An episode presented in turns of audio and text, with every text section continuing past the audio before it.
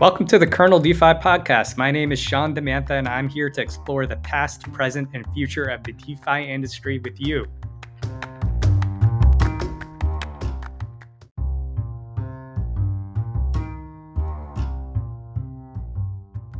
In this episode, I spoke with Dana Gibber, co founder and CEO of Flowcarbon, and Nick Chen, head of carbon finance for Flowcarbon.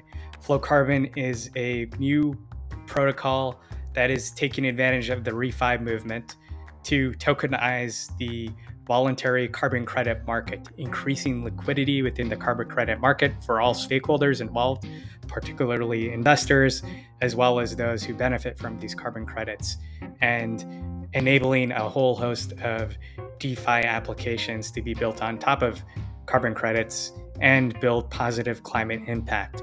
If you were ever curious about how to use Web3 technologies to drive positive social impact, you don't want to miss this episode. The recording with Nick and Dana follows. Thanks for listening.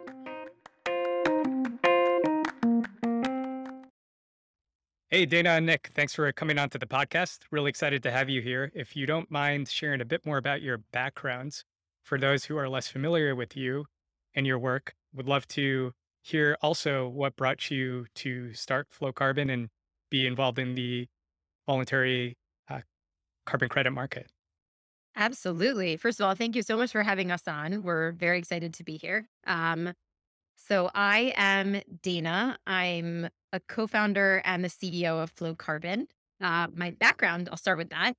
Uh, I'm a lawyer by training. So I went to law school. I worked for a judge after law school um, who was both on the federal appellate court and also on what's called the Foreign Intelligence Surveillance Court of Review, which is the court that reviews our wiretapping applications for foreign intelligence purposes. So all top secret classified work. It was super fun.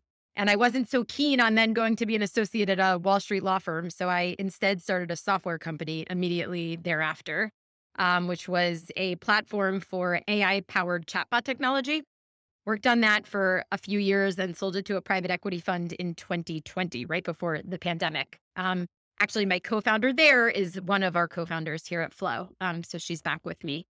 And um, it was around that time that the two of us together started getting involved in some environmental philanthropy, which is basically philanthropy that goes towards large scale uh, forest conservation projects. And really got to see the extent to which reliance on philanthropy capital was woefully inadequate to address the rapid destruction of our natural ecosystems. Um, which is why you know there's famous stats that um, that you hear, such as we destroy about um, six football fields worth of old growth rainforest every second. So we're really destroying our ecosystems at an alarming rate. We, my my co-founder Caroline and I, did it, you know, we're, we're kind of stunned by this. And we're prompted to do a deep dive into what alternative financing mechanisms existed um, other than philanthropy to effectuate these large scale projects. And from it, it was there that we learned about what's called the voluntary carbon market, which is the market that issues to projects that reduce or remove carbon from the atmosphere, like afforestation, reforestation, conservation, and then some non nature based projects as well. You can do those projects and get a unit called a carbon credit issued to you in the exact amount of your um, carbon impact.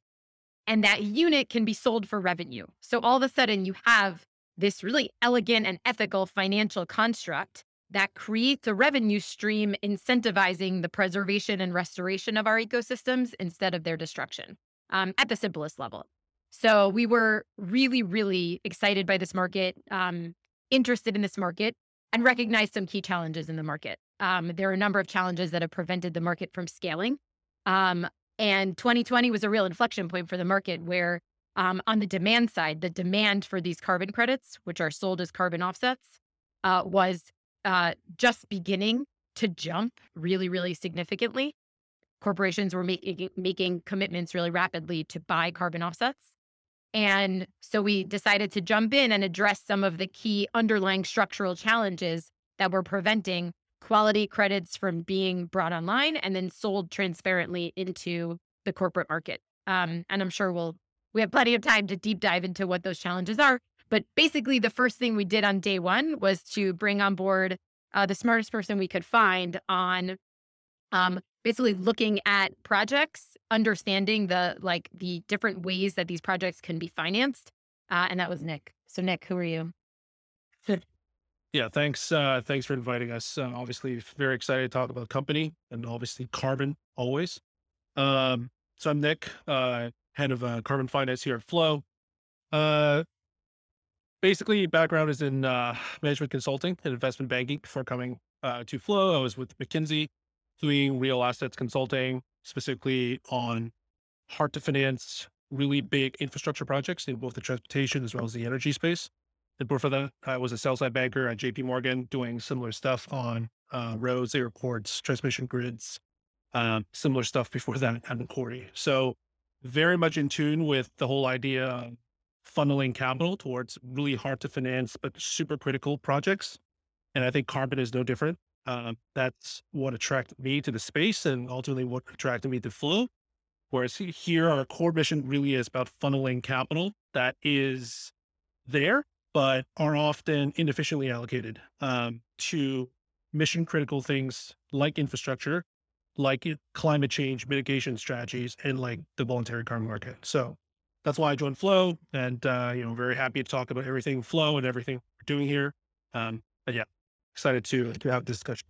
Yeah, and the reason finance plays such a key role in this market um, is kind of at both ends of the carbon cycle. So first, just creating these projects in the first instance can be incredibly capital intensive and very difficult to underwrite. And that was the first challenge that we identified. And it's, you know, one of the two key challenges that we're trying to solve using really innovative structures, products, et cetera. So if you identify a project opportunity, it's often in the developing world, in the global south. Um, and you have to basically have capital to put to work securing certain kinds of assets, ensuring the uh, continuity of your project, meaning, let's say it's a conservation project, you have to secure the land asset. You have to like have local people watching it, working in it. If it's afforestation, reforestation, there's like a tremendous planting effort. Um, the process by which you get certified as a carbon project to actually get your credits that you can sell for revenue can often take um, up to uh, years. It could take two years, three years, depending on the type of project. And so you need to have um, capital to keep your project going. The certification process itself costs money, um, and uh, there needs to be ongoing operations. So that's that, that's there's a major capital bottleneck there because these projects are often very high risk and super difficult to underwrite for traditional financing. So that's one. Separately, once the projects actually do get these carbon credits issued, they then have this great unit to sell for revenue but the process or the i would say the market by which these things are bought sold and then retired as offsets has been tradition historically incredibly opaque and non-transparent so it's almost 80% over the counter through um, intermediaries brokers marketing agents etc it takes a very long time. These intermediaries are highly extractive. There's no price discovery whatsoever because it's all you know you know behind closed doors otc which also impacts the ability to finance the projects because there's no understanding of what the output unit, this carbon offset unit, could be worth in a liquid market.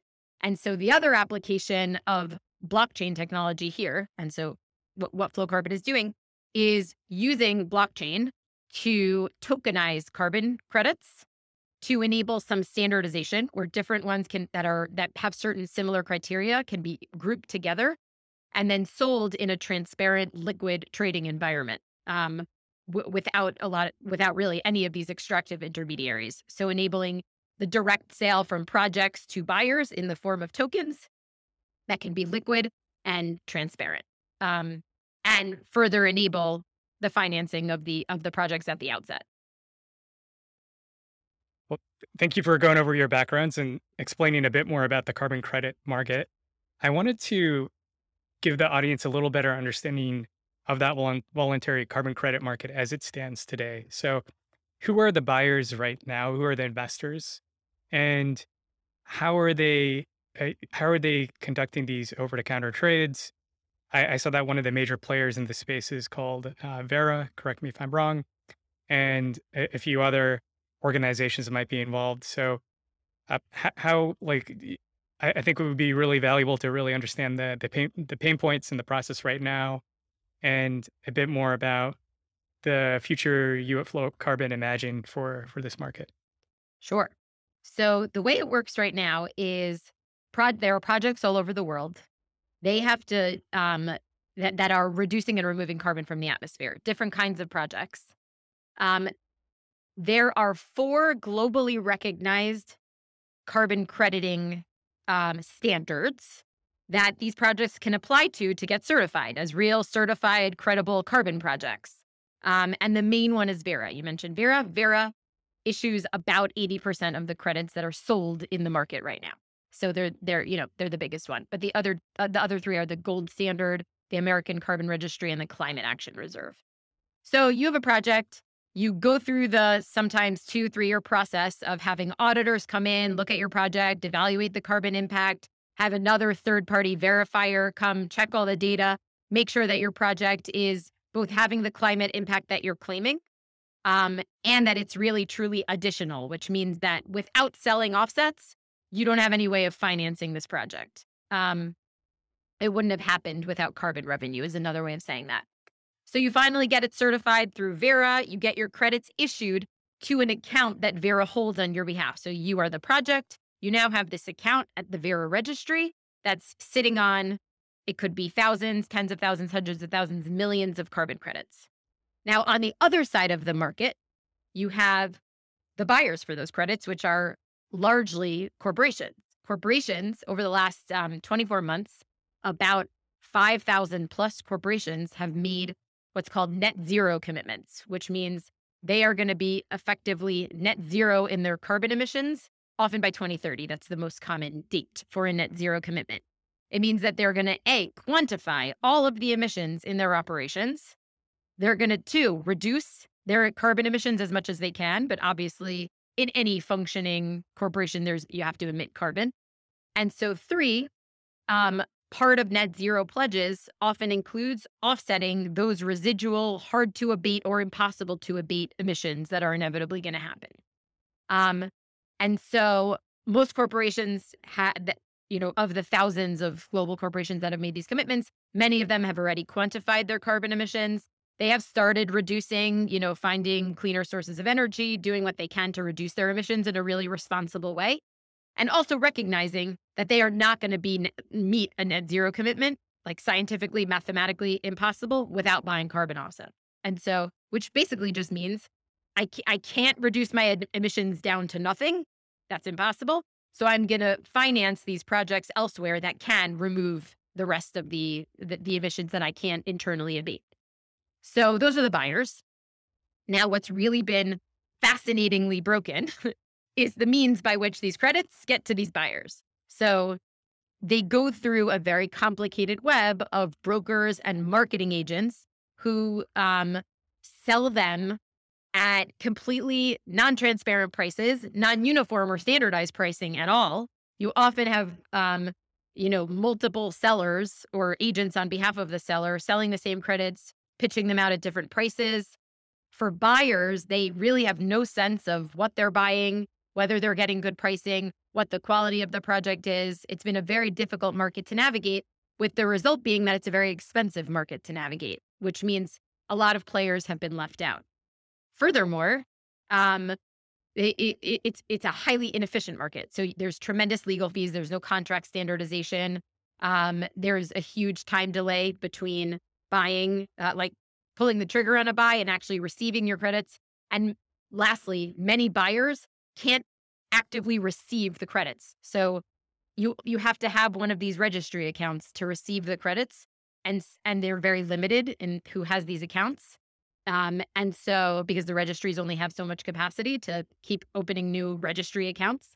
And so the result being that account holders have a lot of control over how they sell the credits, to whom they sell them, and when they sell them. It's not a, a sort of, it, it prevents the commoditization here that would be very healthy for this market. Nick, you want to add anything? No, I think that's right. Um, So I would add on the investor side. So obviously Dana talked about the buyers and the sellers. Uh, in the middle, there's the brokers and marketers, but also investors that currently exist. Um, and I would highlight that because I think we as Flowcarbon can play a role, a very, very important role in improving how capital actually moves between the buyer and the seller. That is better than what the investors are doing today. So a lot of the investors currently are financing these carbon projects with all equity. So they would have to put uh, capital at risk with almost no leverage, no debt, and finance these fully at risk and then take the equity risk on both the volume and the price and the delivery risk, and sometimes even regulatory risk on specific countries, because a lot of these projects are in the global south. Um, we believe there's a more efficient way to do this, and we could get a little bit into that and some of the products we're actually developing now to make this more efficient. But I would I would add on top of what Dana just said that in the middle, there are often these sort of equity funds that are currently buying and selling carbon credits in the middle. Mm-hmm do these investors also invest directly in these projects themselves, or they primarily conduct these investments through purchasing carbon credits on massive scales? Yeah, both. Um, I would say mostly through carbon credits. So most carbon credits are transacted in, in voluntary carbon market through a structure called prepays.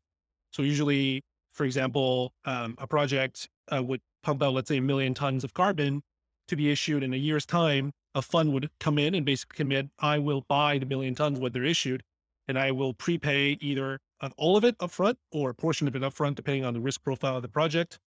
Uh, but we do actually see deals sometimes in which the investors come in and invest equity at the holdco level, um, in which uh, they're investing in the company that controls the projects, not the credits themselves. But I would say those are fewer. Most most credits or most investments are made through the credits themselves. To be clear, by the way, the one ton represents one carbon credit. So if you're a project that has sequ- is sequestering a million tons of carbon, you know, in your trees and root systems, then you get issued a million carbon credits, and it, it it's a yearly annual impact, and the credits are issued on often an annual issuance schedule, um, and those credits are then what's sold in the market. So what tokenizing them does is solves a lot of these these challenges um, that really prevent the market from scaling. So when you have a one to one representation of these carbon units, they can be a grouped together into bundles, which Flowcarbon is doing, that are more standardized. So no longer does a corporation have to buy directly from a specific project, which exposes them to project level risk, which is one of the main concerns that buyers have, which is why it's so expensive to buy because you actually have to go vet the project. Um, and I can explain that for a minute. The last thing you want if you're a corporate buyer of a of a of carbon credits. You're doing this as part of your esg mission. You're these are you know very for the most part um that these are corporations with a lot of integrity trying to do the right thing and putting capital to work against that goal. But if you by accident buy a project that then a while later has some kind of article come out that says it you know had some issue with it. It was abusing indigenous workers. It burned to the ground. And so the carbon is no longer there. It, you know, there was a lot of illegal deforestation happening when the project claimed it wasn't any kind of issue that might surface.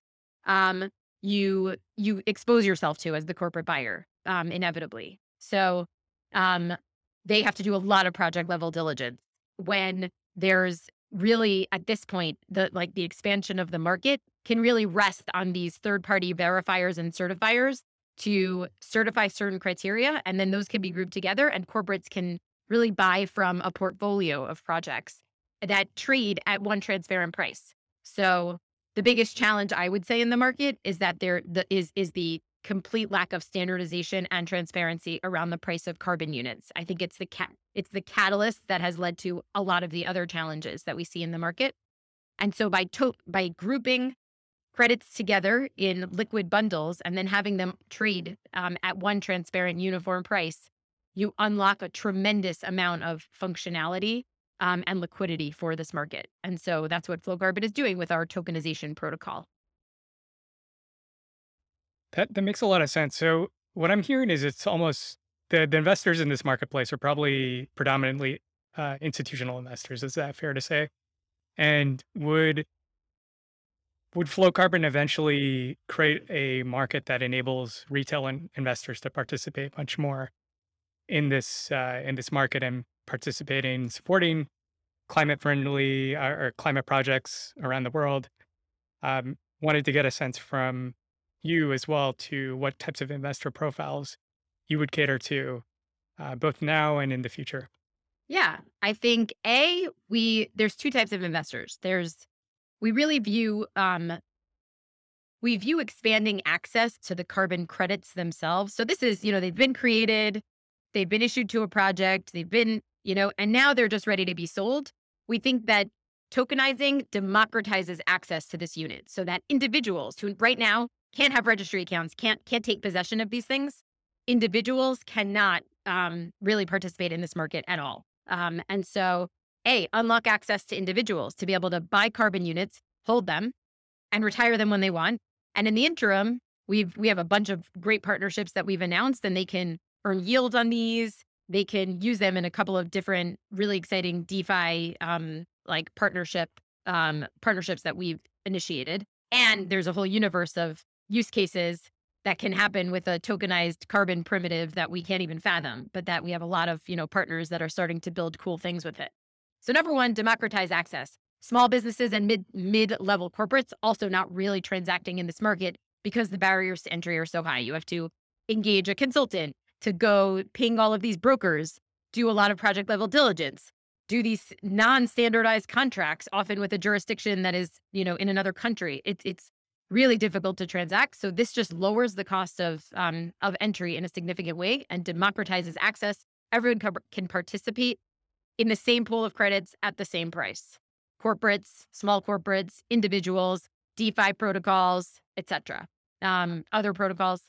So, um, so that's that. But you asked specifically about investing in projects, and so I'd say two things. One is we are part of a broader ecosystem called ReFi, which are basically a bunch of great projects that are focused on leveraging well the the part that we you know focus on leveraging blockchain technology and protocols to have a really great climate impact at this in simplest terms, right? Great climate projects that are building on blockchain. And so there's a lot of innovation happening there.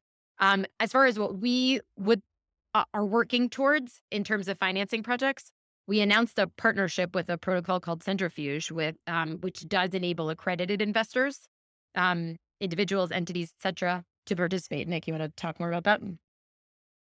Yeah, so Centrifuge essentially is a technology that enables um, the deployment of on-chain capital to the financing of real-world assets. So they have a couple of uh, assets out there already that are non-carbon, uh, mostly receivables in the real estate space. But we think uh, this is a great opportunity to actually leverage some of that capital towards something impactful. Um, so basically, a double bottom line: you're doing well, but you're also doing good.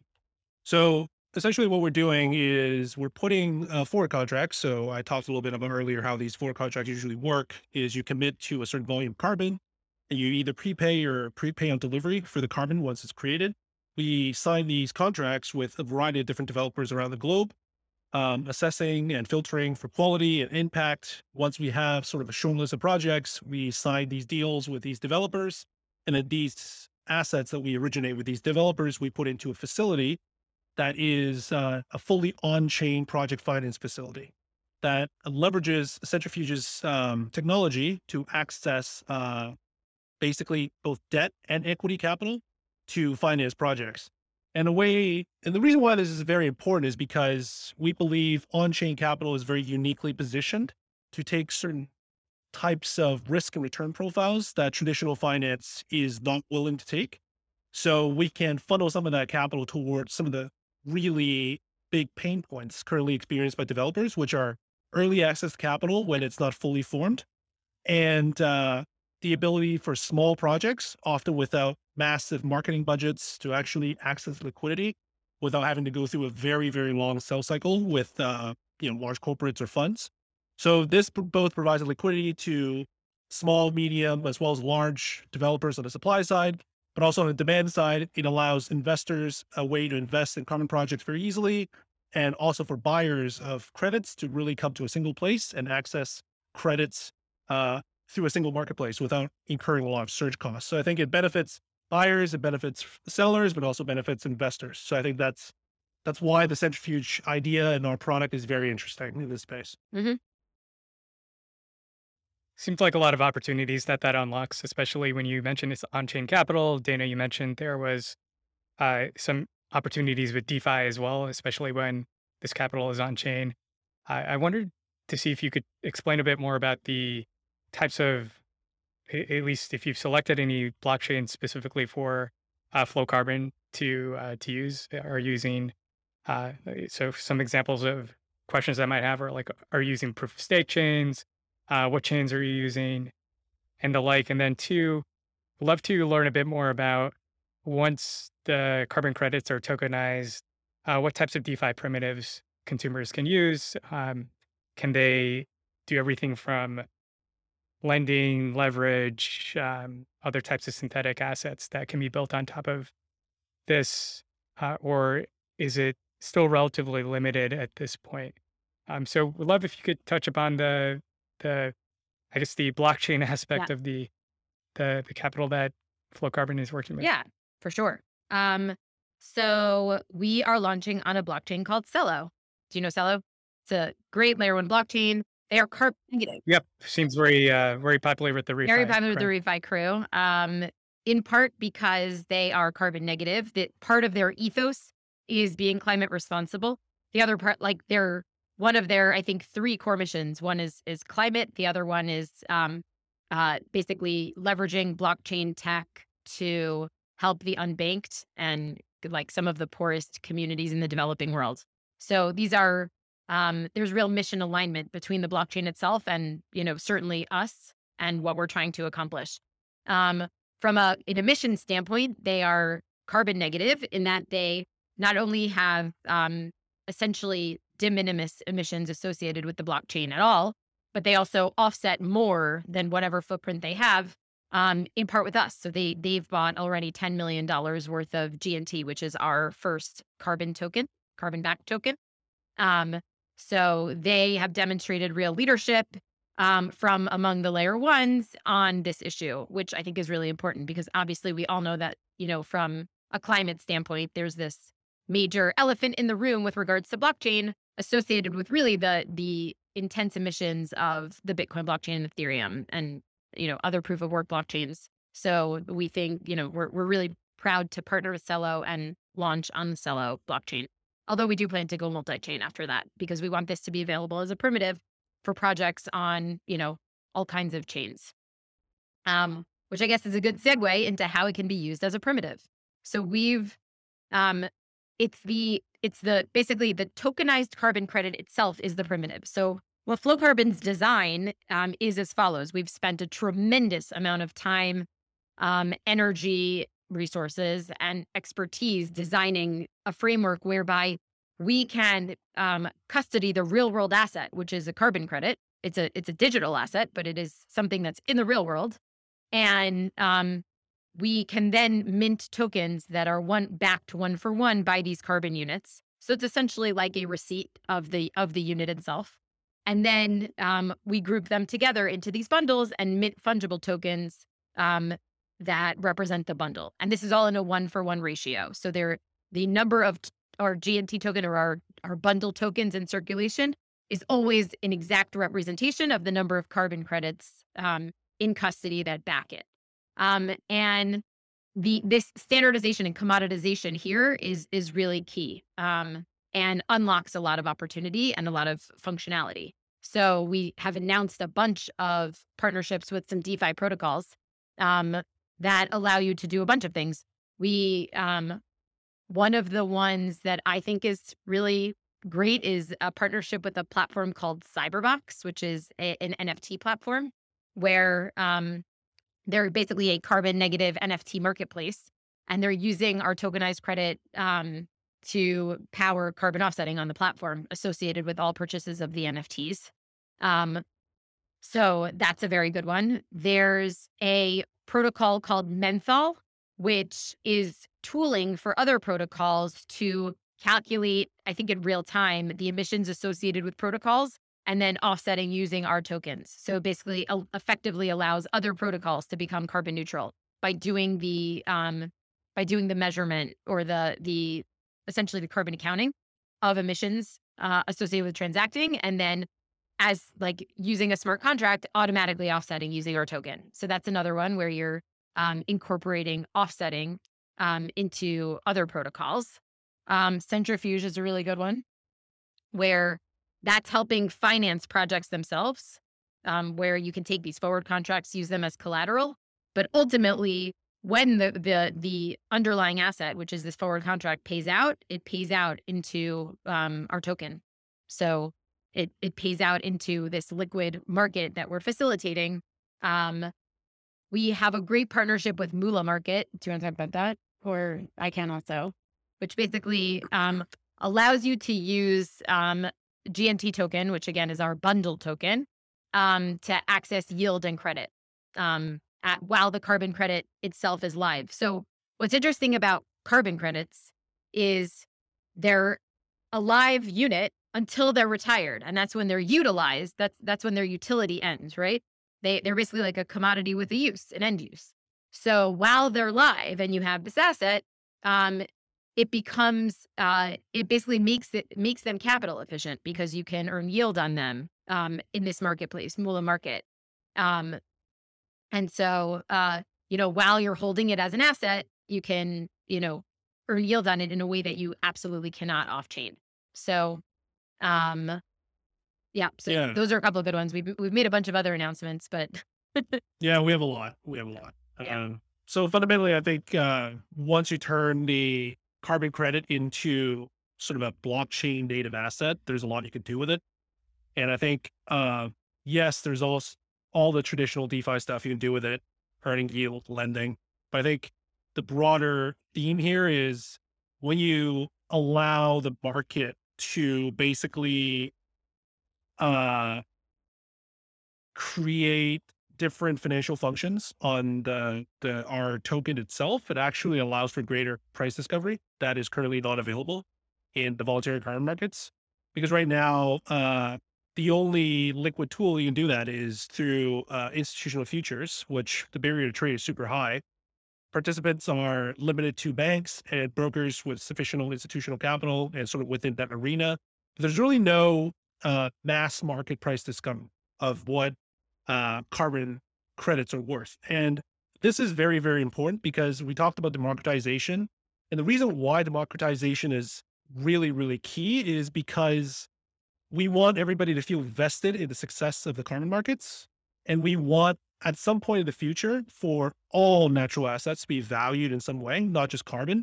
So things like biodiversity, things like social impact, all these things that we care about, there's really fundamentally no way for us to value any of that right now in a very scalable way. And Flowcarbon is really building the first step towards eventually building a marketplace in which all natural assets, uh, social benefits, biodiversity can eventually be traded, priced, and efficiently price discovered so that we can actually start valuing things that we should value. Things like nature, things like the air that we breathe, and all these other important things that we should be actually paying attention to.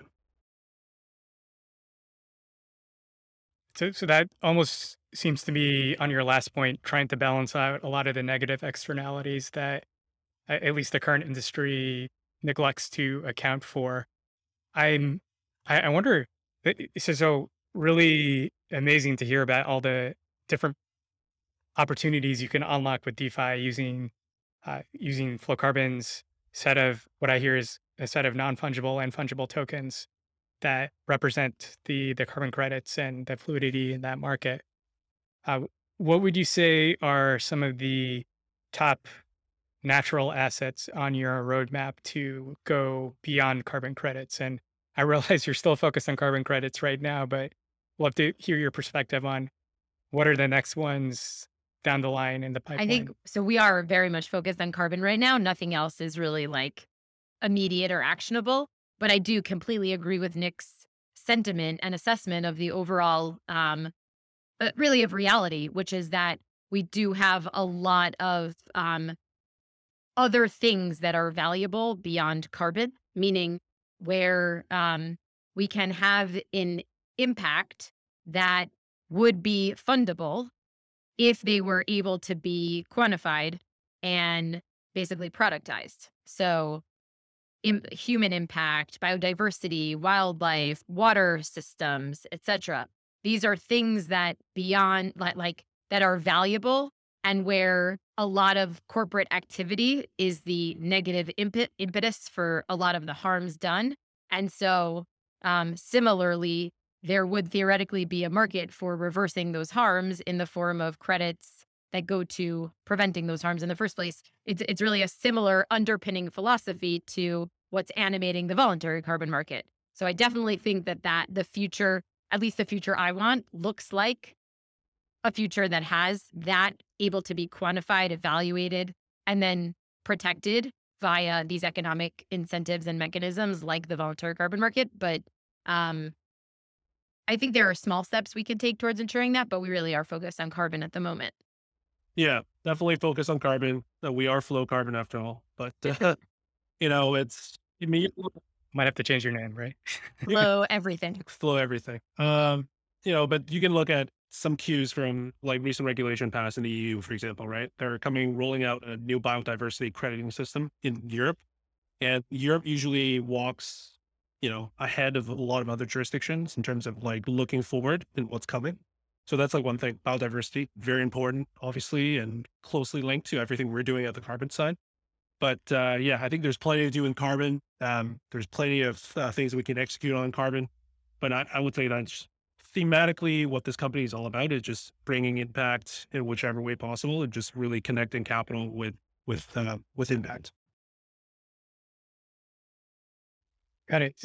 And and zooming back in from the long term future where all natural back assets could potentially be on flowcarbon to the current state of the world where I understand that at least a lot of the macro is impacting how the world is thinking about climate change and carbon credits.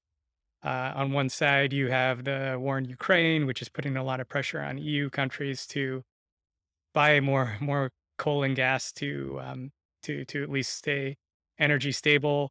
Uh, two, if you look at some recent reports, there's been some criticisms of ESG investing and how that's not necessarily driven a climate forward future, and at least some of the companies may not necessarily be the best representatives of the ESG label. And I'm I'm curious how Flowcarbon is you all at Flowcarbon are thinking of navigating these have somewhat tricky near term waters to get to that long term future. And how, how can all of these stakeholders start to think long term about the, the climate future uh, when there's so much short term pressures right now? And is the voluntary carbon credit market a means to do that? And if not, um, what what what else can we ultimately do uh, to to navigate this? These are big questions. These are very big questions. I and you know, there's a million and five ways to answer them. Um, I will say a few things. I think we fundamentally believe that natural ecosystems. We we believe it because science proves it that natural ecosystems have a huge role to play in continuing to sequester the amount of carbon that they do. Um, and without the economic incentives to preserve them and restore them, really, they will disappear, contributing to the problem in uh, really like unfathomable ways. And so it seems a, a given that we need to preserve these ecosystems and restore them.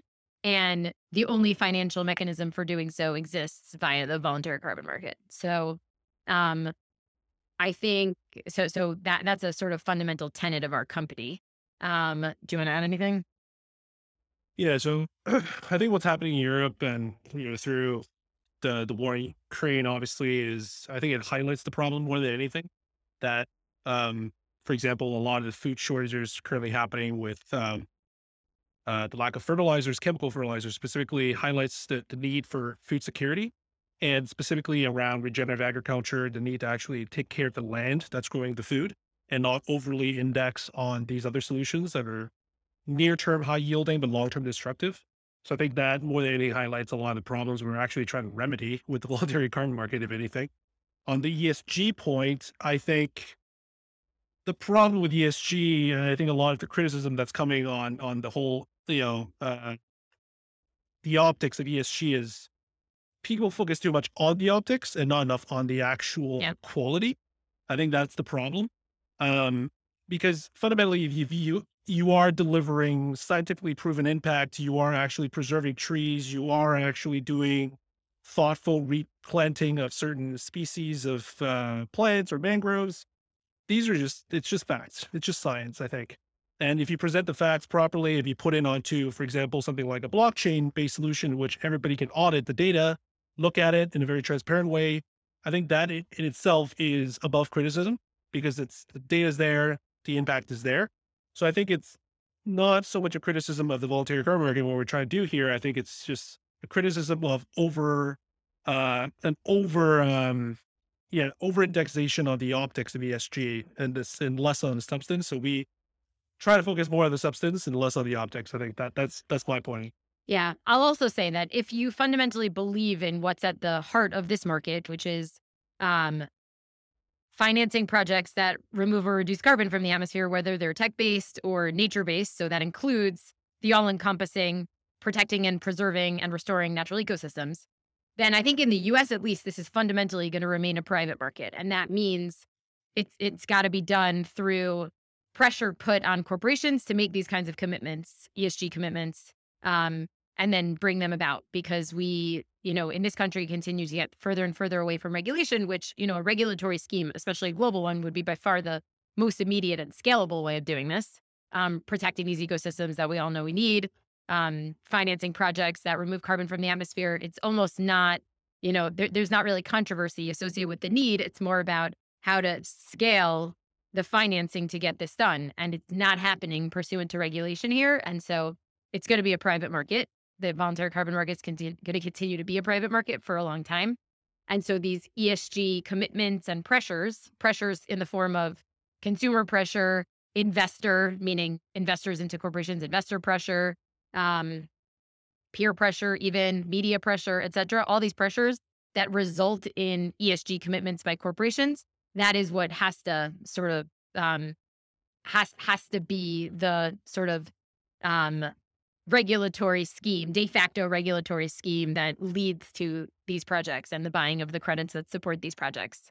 There's a big push in the voluntary carbon market now to stop use, using the word voluntary because these ESG commitments are so hard to walk back and um, are being made, you know, kind of universally across the board by many leading corporations. Um, so there's a push to call it the verified carbon market, which I like because, um, you know, these it, it's really corporations taking uh, an approach that regulation isn't taking, but it's very hard to not take that approach for corporations right now. Definitely a lot to chew on and a lot to tackle over the next few years. I want to jump back into the tactical advice to our audience. And a lot of our audience are builders in the Web3 space. Uh, some may not be as familiar with refi.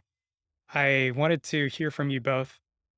Would you have any tactical advice for somebody who's thinking about building in refi, how they should get started, how they should identify problems, what the makeup of that team should look like, what types of skills should they have, uh, what steps should they take to get involved? Yeah. Um, well, the first thing I'll say is basically the number one criticism well not the number one if you there's there's a lot of recent criticism of crypto in general um up defi etc but um a major criticism that surfaces universally is how carbon inefficient um, projects are and so if you're building on a proof of work blockchain um, you might as well get out ahead of it and incorporate some gnt into your protocol that's our token so that you don't have you have an easy talking point to address that challenge which is we're offsetting the emissions associated with our protocol. Easy, easy solve that you can, you know, implement in advance. That's one. Um, but in terms of getting started, obviously it takes great technical talent. Obviously, you want great security auditors. Obviously, I think you want to do something useful. I think what's what's really interesting now is as we head into what may be, um, you know, it's a. I would say that we all know the crypto markets are down. It's not the, you know, the sort of um, it, it, it's it's it's a different landscape than it was a few months ago, and I think that's very healthy. It means that projects are really made to justify what they're doing um, and why they're doing it, which means that a lot of the projects that probably should never have existed in the first instance um, likely won't get started in this kind of environment. So I think really the first thing anyone who wants to build in blockchain or build in DeFi really should do is say, why am I doing this? Is it a fundamentally sound approach? Is this like just some sort of speculative game? Or am I using this technology to do something that can't can't be done as efficiently using other technologies and where I'm really solving a need and contributing something?